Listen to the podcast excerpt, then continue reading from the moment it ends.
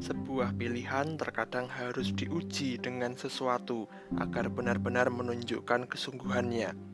Inilah yang terjadi antara Yosua dengan orang-orang Israel. Ketika Yosua sudah sangat lanjut usia, Yosua menanyakan tentang kesetiaan orang-orang Israel kepada Tuhan Allah yang telah membawa mereka bangsa itu keluar dari Mesir tempat perbudakan menuju tanah Kanaan, tanah perjanjian.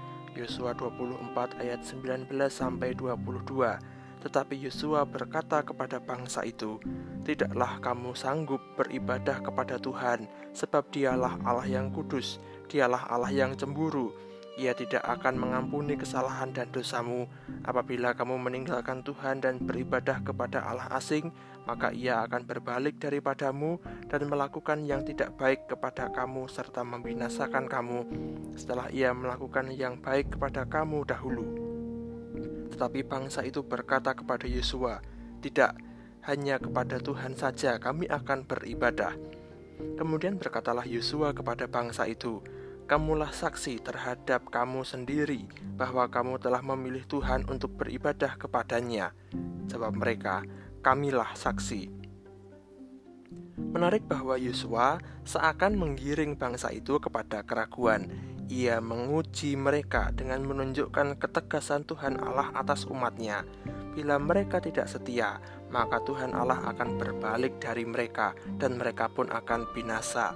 Tuhan Allah dialah yang kudus dan disebut Allah yang cemburu karena begitu besar perhatian dan kasih Allah atas manusia sehingga seakan-akan Allah tidak sanggup melihat umatnya berpaling. Inilah yang oleh orang-orang Israel diyakini sebagai murka Allah yang cemburu ketika mereka sebagai umatnya tidak dapat hidup setia kepada Tuhan Allah sebagaimana seharusnya. Tetapi bila mereka sanggup hidup setia maka mereka akan menikmati hasil yang baik dan dalam kehidupan mereka karena berkat-berkat dari Tuhan Allah. Bangsa itu kemudian menjawab kepada Yosua bahwa mereka akan beribadah hanya kepada Tuhan saja.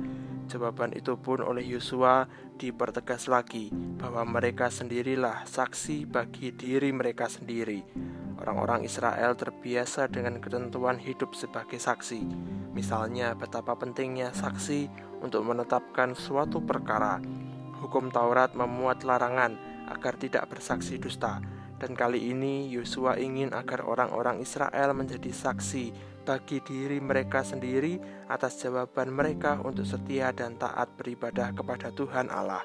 Ini berarti tanggung jawab yang sungguh bahwa mereka berjanji sekaligus menjadi saksi. Dengan menjadi saksi, mereka akan terus mengingat komitmen dan jawaban mereka sendiri untuk taat dan setia kepada Tuhan Allah. Pilihan yang tegas senantiasa dituntut dalam kehidupan manusia. Kita sebagai orang-orang percaya, umat Allah, murid-murid Kristus yang telah menerima karya penyelamatannya telah memilih dengan tegas iman percaya kita kepada Tuhan Yesus Kristus yang menyatakan dan menggenapi karya Allah. Dengan ketegasan iman kita itu, kita sendirilah saksi bagi pilihan kita. Ini berarti kita ingat akan pilihan kita sendiri dan kemudian menjaganya sampai akhir, sehingga dalam keadaan apa pun, pilihan iman kita kepada Kristus tidak akan pernah goyah untuk seterusnya.